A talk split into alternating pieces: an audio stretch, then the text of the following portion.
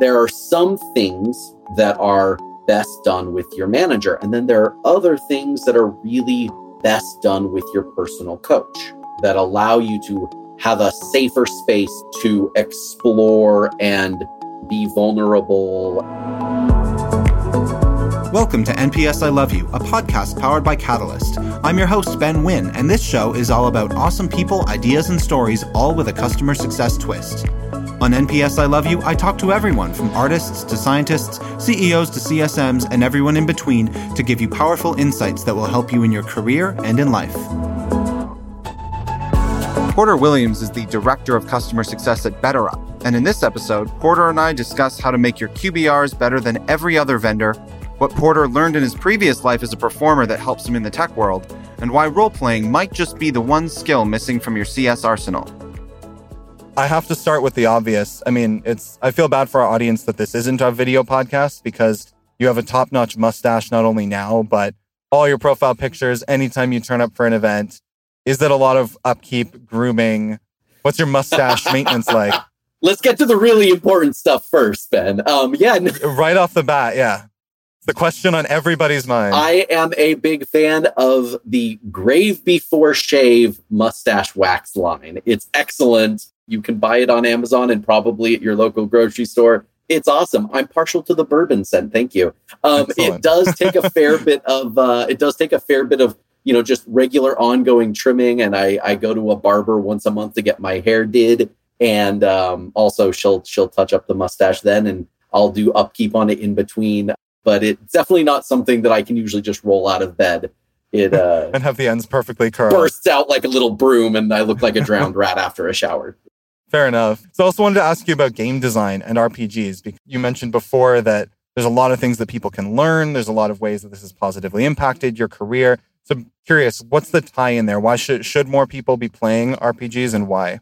I'm a huge fan of role playing games as well as like tabletop board games and game design in general. And actually, my wife is a uh, gamification specialist for like oh, cool. e-learning and products. And so the two of us just geek out like crazy on this stuff. And so there's a, first of all, like when you dig into game design, you're digging into steering people's motivations and actions and what you choose to focus on is, has a real impact. There is no such thing as like neutral game design. Game designs are inherently opinionated in terms of what they steer the players towards in terms of incentives, in terms of strategies. And that applies whether it's a board game, whether it's a role playing game, or whether it's a product that drive and you're trying to drive user adoption. So the levers of motivation and the signals that you send your your players or your users are super important. And so related to this, actually, one of my favorite books that I think every CSM should read is Switch by Dan and Chip Heath, which is a really excellent change management book. And it's all about these, lev- you know, helping pull the right levers of motivation to get people emotionally going the direction you want them to go. I think it's required reading for every customer success professional. I will have to do that. But it applies to game design in the route of what are the things you're setting up as your incentives, as what people are going for, and what their win conditions are going to be. And I love games, especially that have a an or not not an organic a um, developing win condition where there's multiple paths to success. And when you start the game, you don't quite know what your optimal path will be because it will depend on how some of your different things play out early on that are real that are chance. And then you realize this is the path I have. This is my opportunity. I'm going to go with it and see if you can win. Emergent, emergent win conditions. I really enjoy those. So, yeah, those are some things I really like. That's really cool and very applicable to CS. Role playing games are kind of their own space. They're a they're a real like thing unto themselves. But what's really fun there is that you walk in and you have a sense, you might have a sense of where a given scene is going to go, but it's improvisation. And there are some really awesome actual play podcasts out there like Critical Role and The Adventure Zone that are that rival TV drama for their excitement and it's imp- improvised. Oftentimes those are professional actors playing a game, but still the improv and the ability to walk in, read the situation, and find your path through dynamically with other people is actually a really useful skill, I think, for anyone in a customer facing role. I think role playing games are actually a really good experience. Role playing activities like role playing drills, I don't love, but I love role playing games. So, you know. Fair enough. Well, I mean, you, you couldn't segue better into the next thing I wanted to ask you about, which you mentioned improv. You have a background in musical theater. I do. That was what you did your degree in. I talked to someone recently who was talking about how theater degrees, you know, you should look if you're hiring for CS, look for theater backgrounds because there's this great translation. Do you agree? And and I mean, I'm, I'm sure you do, considering your role. But why do people in theater make a great make great CS professionals? I think people from theater backgrounds have a really good leg up for any customer facing role for a couple really key reasons. First of all, let me let me set the record straight. I did not intend this transition. My path from theater to customer success is not replicable. That it was completely planned? by accident, but it has turned out very well. And I think there's definitely something to follow here. So the reason I think it's so, it's uh, a particularly appropriate degree for customer facing roles is that cus- presentation skills are so important. And the ability to walk into a room and own that room and get everyone listening to what you're saying and make whatever you're saying the most compelling, important thing they've heard that week. Mm-hmm. That is real gold. And most theater people can do that. Yes. If they're instructed, I'm just flashing back now to some early QBRs I did. And that never occurred to me. But I love that mentality of if you're going in to do a QBR and EBR presentation to a customer, how can you make that the most important thing that they've listened to that week? Yes. That is a brilliant piece of advice that I've never heard in my life, but would have been helpful a few years ago.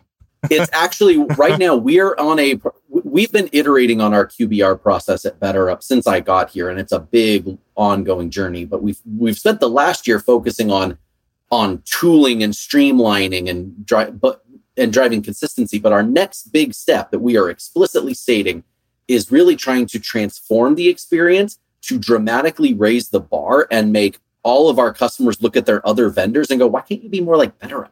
Right. I look forward to every QBR I go to there. Yes. Our QBRs are interesting because we are blessed with the richest data set I have seen in my career. It is crazy the amount of data we have. And that is both a, a blessing and a trap. It's a blessing because you can show up with proof and rigor and you can really have back up what you're trying to say with well proven science and things like that. But you can also really show up with 50 pages of charts, slam your customer over the head with a phone book of slide deck, and there not be any story. So what we're really trying to up level and focus on is how do we really pick the pieces of data that tell the story that we want to tell and make sure that the story and the experience of human transformation, which is what BetterUp's all about, that that is the forefront. And the data is there to ensure that it's taken seriously and that it can stand up to inquisition. I love that. Yeah. A short slide deck, long appendix is always a good strategy, Yes. just in case. Yes. But the story comes first. People remember stories as well, right? So it goes back to what you're saying about the most important thing they've heard all week, or maybe the most memorable thing. You want it to stick with them, you tell them a story. I used to be in healthcare and it always made a massively different impact. You know, we could say, okay, for these 8,000 patients, we reduced their length of stay by half a day, or which translates into, I don't know, $3 million in, in re- saved revenue. Or we could say, you know, this is Susan. Susan had her heart surgery on Tuesday. And instead of staying until, you know what I mean? And we could tell Susan's Mhm. story. And what do you think that the executive team remembered the next day and told to everyone else and wanted to do PR on? It was about Susan. It wasn't about the Yes. 8,000 patients. So Yes. Yeah. Excellent point. Going back to the theater thing, there's one other thing I want Yeah. to think, say that I think is really important. that I don't hear people talk about very much, and that is feedback.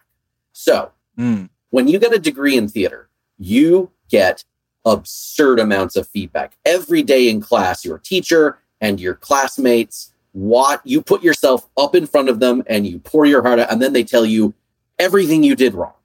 And you learn to say, thank you. And then you go get better. You don't argue. That's the quickest way to get thrown out of a production is to argue with your director giving you feedback. you say thank you, and then you go figure it out. Taking, learning how to accept feedback and action on it is this incredible skill that a lot of people don't develop. And it allows you to be successful in so many areas in life. And it's so that, but that's something that theater explicitly prepares you to do. Yes. Is to take that feedback and go do something different. Come back. You learn that you don't die from getting negative feedback, which is always great. That too. Because even the first step of what you mentioned, which is putting yourself out there, like Mhm. something you've been working on, whether it's a monologue or it's a, a presentation to an executive team, it's putting your work and, and you and bearing yourself and putting yourself out there at exposure, right? You're putting yourself theoretically at quote unquote risk and just being able to do that in general. And then I think, like you said, adding that extra element of then getting feedback and getting better each time is huge. Do you ever do exercises like that with your CS team? Ever make them learn a monologue and or or you know practice their presentations internally for a team before doing it for the customer? Something we do is we do a QBR certification focus uh, or, or activity for new CSMs where they have to they go through all of the technical work of preparing the slides and the data and the data analysis and there's a whole workflow that goes into that but then we sit down with a, a team of our experts and they they present the insights portion of their deck which is the hardest section to be credible and clear and accurate with. And we ask and we have them go through that and we are we give them a lot of feedback around how they're approaching how they're talking about it. And what we don't do though and actually to to your point is actually giving me now wondering why I haven't done this before is actually having the team do more team feedback with each other for some of these things. I think that could be a really valuable exercise. Um, not as a role play, but as a like, let's present your piece and let's just give you feedback on that. I think uh, I think you can do that well for s- pieces of of stuff. I think when anytime we're t- taking something in front of a customer, we have to you know work in chunks because you have to allow for the the space with the customer and the interactions and all that kind of stuff. But I think there's a, a real ability to prepare in in segments. Definitely. So it must be a lot that's being shared. You said there's an insights portion. Like, do you, you divide up these presentations into like multiple sessions or? Yeah, so we have a our, our QBRs cover a couple of sections. There's we open with a fairly typical kind of adoption and engage uh, user engagement kind of stats that are kind of baseline importance, basically amounts to are people using it and are they liking it, which is the least important thing once you get past a threshold of good. Right. And that's actually been a consistent theme I've seen over the years in, in is trying to get customers to move beyond adoption as where they focus. Like, let's focus on adoption to the point that it's good. And now let's focus on outcomes that you're seeing in your business and for these uh, f- from the use of it rather than focusing on the use of it. At a certain point, that ceases to be interesting and people can really get spun around the axle uh, and uh, on uh, like over focusing on adoption when it's like you've reached a good point. You're now in the area of diminishing returns. Like, yeah, you might Right. be able to improve this by 3%, but how much does that really matter? Let's focus on something else. Right. That makes a lot of sense. Do you ever get pushback on that or people, you know, so like, and do you find, in, is it like, I know some, tr- sometimes companies like SaaS companies will, it seems to want to focus on adoption because maybe adoption's really good and maybe they don't have outcomes data that shows, oh, here's the, you know, the amount of money you've saved or here's this. So let's just focus on Mhm. these leading indicators into what we think is value. Like, is there ever an issue there or do you have like a really comprehensive way now to show, to translate adoption into dollars and cents or the, or the other desired outcomes that companies are looking for. Oh, there's always there's definitely issues. It's very it's at in fact in our customer journey, we've built our customer journey to be focused on signals that we see from the customer that tell us they're they're advancing in the right places, that their heads in the right place, rather than activities that we do. Mm-hmm. And one of the explicit signals along the way is are they moving beyond adoption to focus on these these outcomes instead? That's a pivotal point, and not everyone gets there. So Right. it's not guaranteed and it's not always easy. It's you know, it's very common for people to focus on adoption entirely. And that's correct and right early on. Once adoption and engagement has reached a good point, then let's try to we're, we're now trying to shift their focus to something that's more interesting that that comes through a lot of education and consulting from your csm and it's a it's a important pivot point that the csm has to really navigate with the customer helping them see what the adoption is leading to. That now okay now people are doing it. Great we've established that. Let's actually look at what they're doing and what that leads to for them. And that starts getting way more interesting. And once our goal is actually to be able to send the adoption engagement stuff in a pre read and then not even have to spend time on it in a QBR beyond our first QBR. It is the it is an important focus in your first QBR with a new customer. You're using it. But it should if it's still your focus 9 months later, you're missing the boat and they're probably not focusing on the right value. Right. That makes a lot of sense. I think that's a great point. Do you find I mean you guys have customers I mean, all sorts of customers, Hilton, NASA, Chevron. Yeah. Uh, do you have to do a lot of education, not only around BetterUp and how to use it, but on just buying a, a SaaS product or implementing a SaaS product or how to measure the success? Like, is that a new concept for a lot of these companies or are they sort of familiar with it now? We're in an interesting space. We are absolutely bringing something that is very traditionally done through analog service providers like boutique coaching firms and we're selling it in a SaaS model and we're managing it like a SaaS product. A lot of our customers begin in a from a point from a mindset though of of a traditional service provider. So again, right. there's a journey we kind of have to take them on to help them think about shift differently from a you know programmatic intervention to more of an adaptive an adaptive platform for precision talent development for people and that's a that's a shift and education is a huge part of that. So BetterUp has a lot of science uh, behind it, and we put up we've published a lot of white papers. We have a whole arm of our company that are actively doing talent development, research, and publications to give us the credibility and the the foundation for what we say our service does for people. That can be very overwhelming.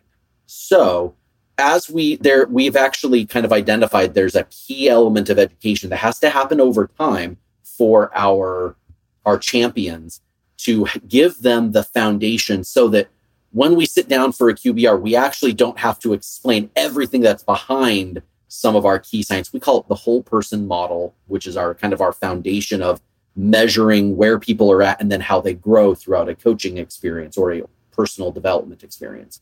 And there's a lot in there. And we have to start small with educating them around the general framework and then over time we start building more confidence and uh, understanding for for that champion and again another key point in our customer journey is their confidence to be able to tell the story without us in the room mm, that's a big marker it's huge it's enormous yeah. as we've done some discovery with customers they'll tell us like i'm nervous to talk about you guys internally because i feel like i am one question away from not knowing what I'm talking about. They're right. so they're they feel exposed if they try to talk to internal people about our results and our the data that we shared with them because they're they feel like if they can't go three layers deep underneath the chart that they can't talk about it at all.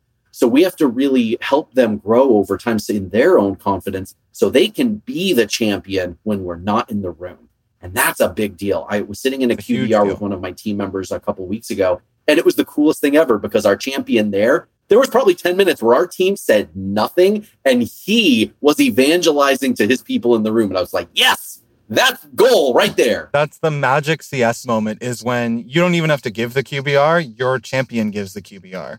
They yes. know the product, they know the results, they know the platform, they can get up there, they do it. And then, I mean, the trustworthiness is through the roof now with their colleagues and uh, that's you know you've made it with a customer when they're doing the presentation and your team can just sort of sit back and then answer questions after and that is hard harder for us because of the level of science and rigor going underneath it it's intimidating so that's sure. a journey that's a thing we like per- intentionally help our champion develop through over time so that they can they can grow into that and it but it doesn't happen overnight it's not like a one thing you do flips the switch it's a lot of investments with that person over time so, I mean, we're going to get a little meta now because you're talking about okay. So first, your your customers are buying a, pro, a, a coaching pro- product, and then now you're you're talking about coaching your customers so they can talk about the coaching product.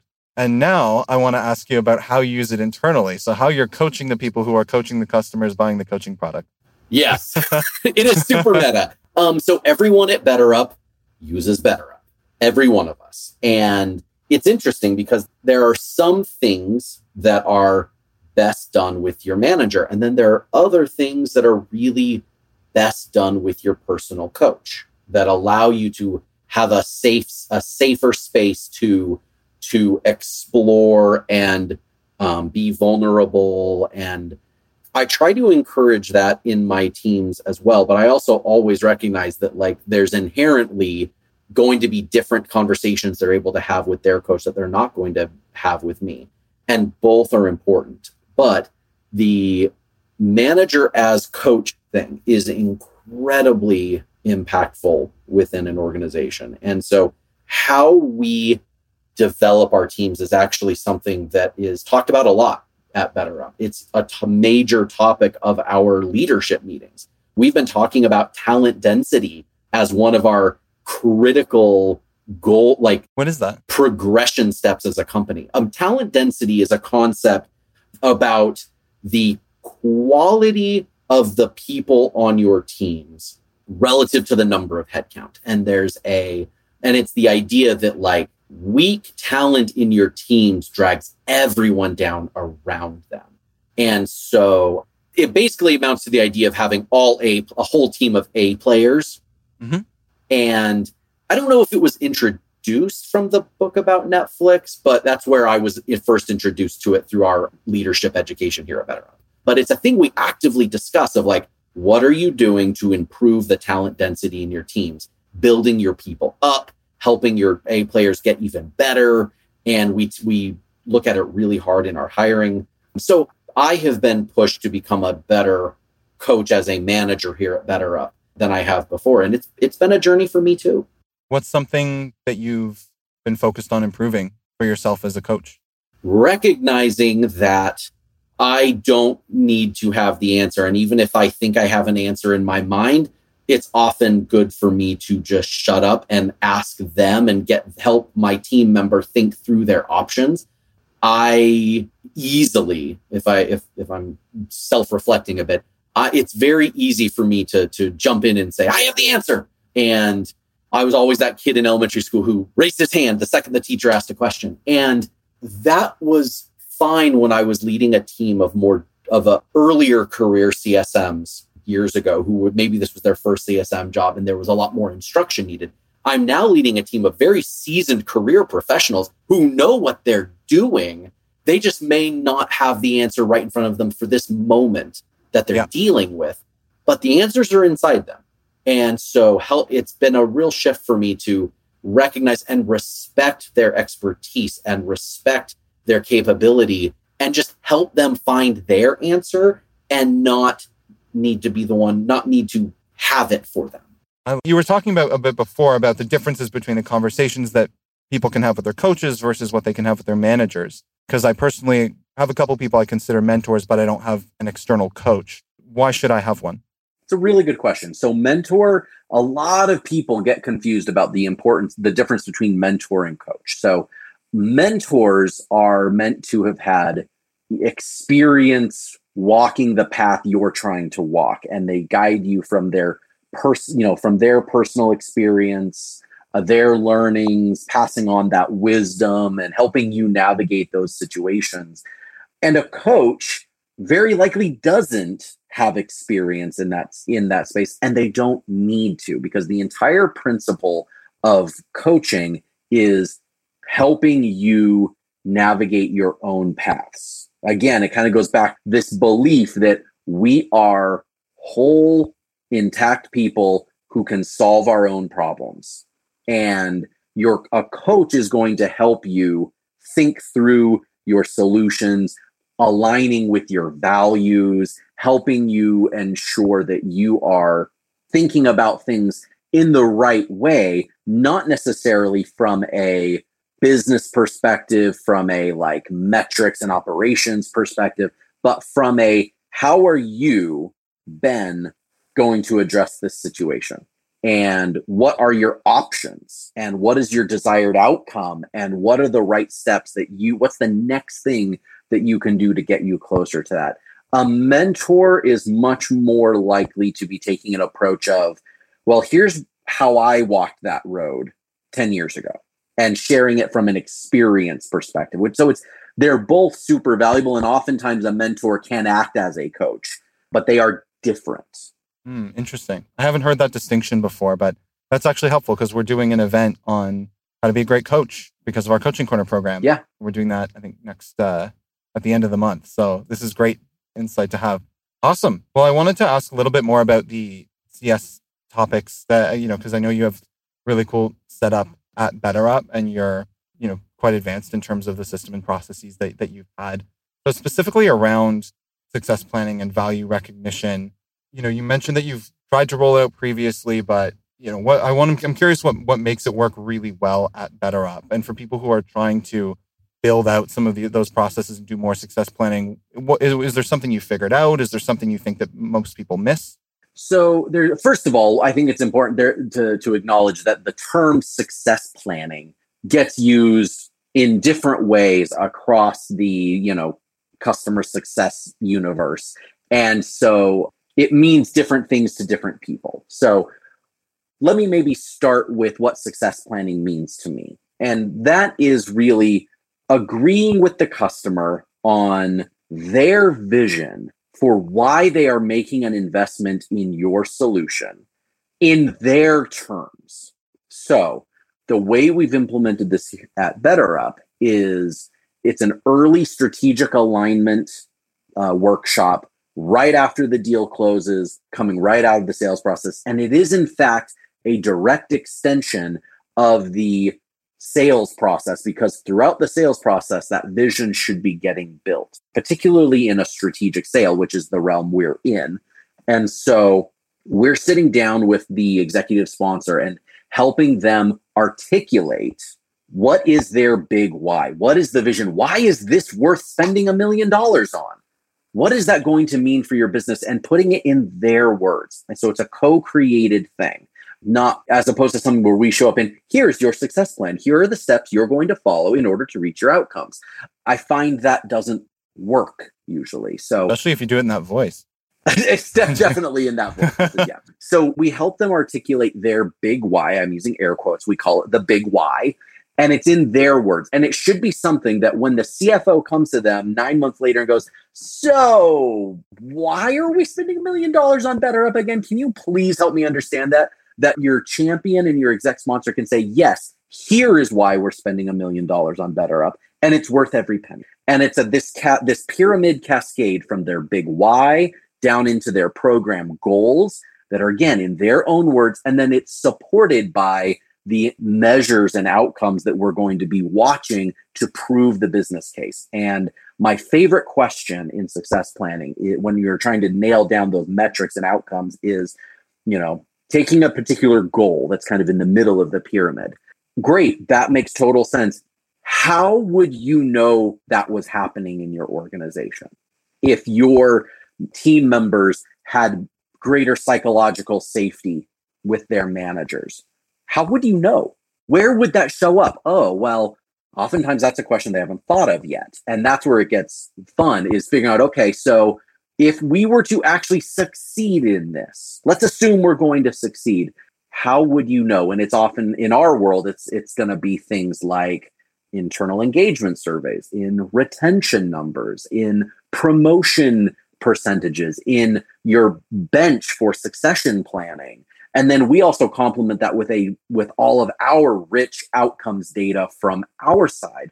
But it's really important to not just focus on your own product outcomes that you can show. We have incredible ability to show outcomes with our product, but they're still our data, and thus we'll always have a level of skepticism.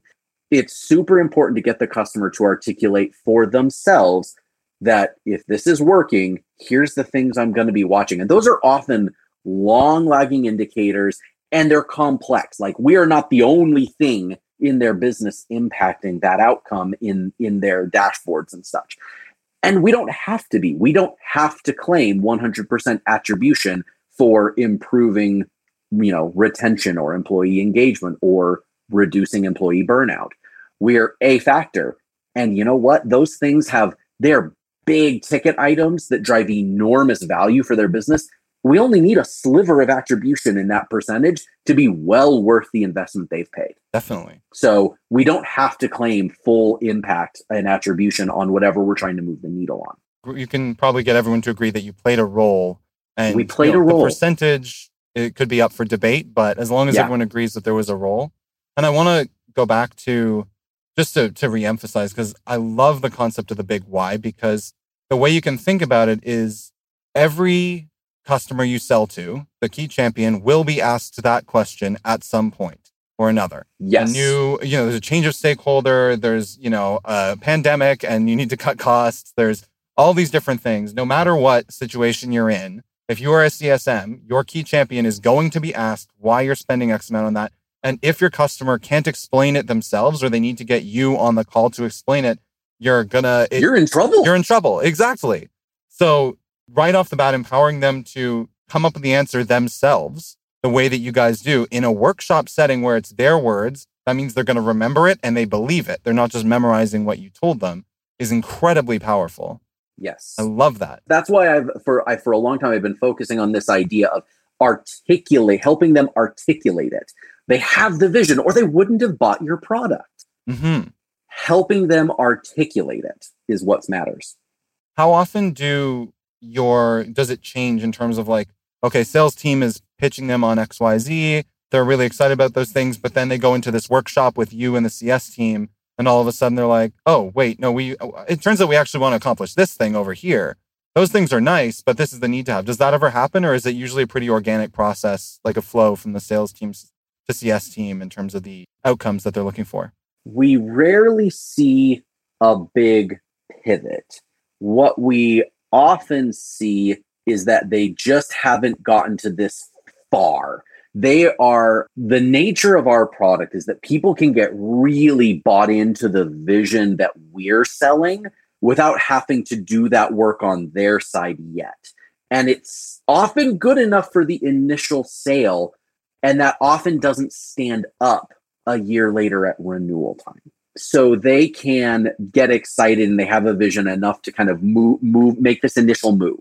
And it's really important to try and capture that vision and articulate it right then while it's fresh and just help them get to that point of these are my words. This is what I'm striving for. And it's in terms of my company's vision. I'm actually just pulling up our success planning enablement slide that we use when we're teaching our teams how to do this. And a few things we kind of call out is a good big why should be it should be specific yet far reaching. So they should be able to see how this has a, a short term impact, but it's going to last us for one to three years. Like it's not in it's not a six month goal. It's also not something that's going to take 10 years, you know? So it should be mission critical. It should be tied into something that it matters within your big organizational initiatives that are going on. Otherwise, this isn't worth spending a lot of money on, you know? So helping attach it to some big initiatives that are happening in their organization. And then again, related related to that, making sure that it's timely, that it is re- connecting the dots to what it where their big priorities are today. And it can evolve. We are writing it down, but it's not in stone. It's probably not going to change every month. We definitely want to refresh it and make sure things are true kind of at each year point, but it might change mid year, especially if there's big shifts in their organization and their priorities, or if there's a shift in leadership. And so having this written down, we have a one slide format that we use to share with, allows us to constantly bring it back at every QBR and be like, yo, is this still what's important? Has anything changed in your org? And usually the answer is no. But man, if it is, it is of, of existential importance that you capture that and you pivot with them and the process allows us to do that and then allows us to filter our enormous amount of data through the lens of that success plan and show them here's the stuff that really matters to you. There's an enormous appendix with all the data you could ever want way back there. But here's the things that really speak to your vision and your desired outcomes. Let's focus here. And it's really powerful. I love that. And it's a great place to end the episode on. I I wish I'd had you as a CS coach when I was CSMing those years ago, but this has been awesome. I've learned a ton and I'm excited to share these with folks. So Thank you so much for joining me today, Porter. This has been a lot of fun. Thank you, Ben. Awesome. And I have to get some good recommendations for you, from you for games I need to try. Oh boy, there's a long list. Excellent. Can't wait. Uh, maybe we'll do a blog. Thank you. Talk to you soon. Bye. Thanks so much for listening. If you like the show, please leave us a review and share this podcast with a friend. If you want to learn more about Catalyst, visit catalyst.io. Until next week, I'm Ben Wynn, and this was NPS I Love You. P.S. I love you.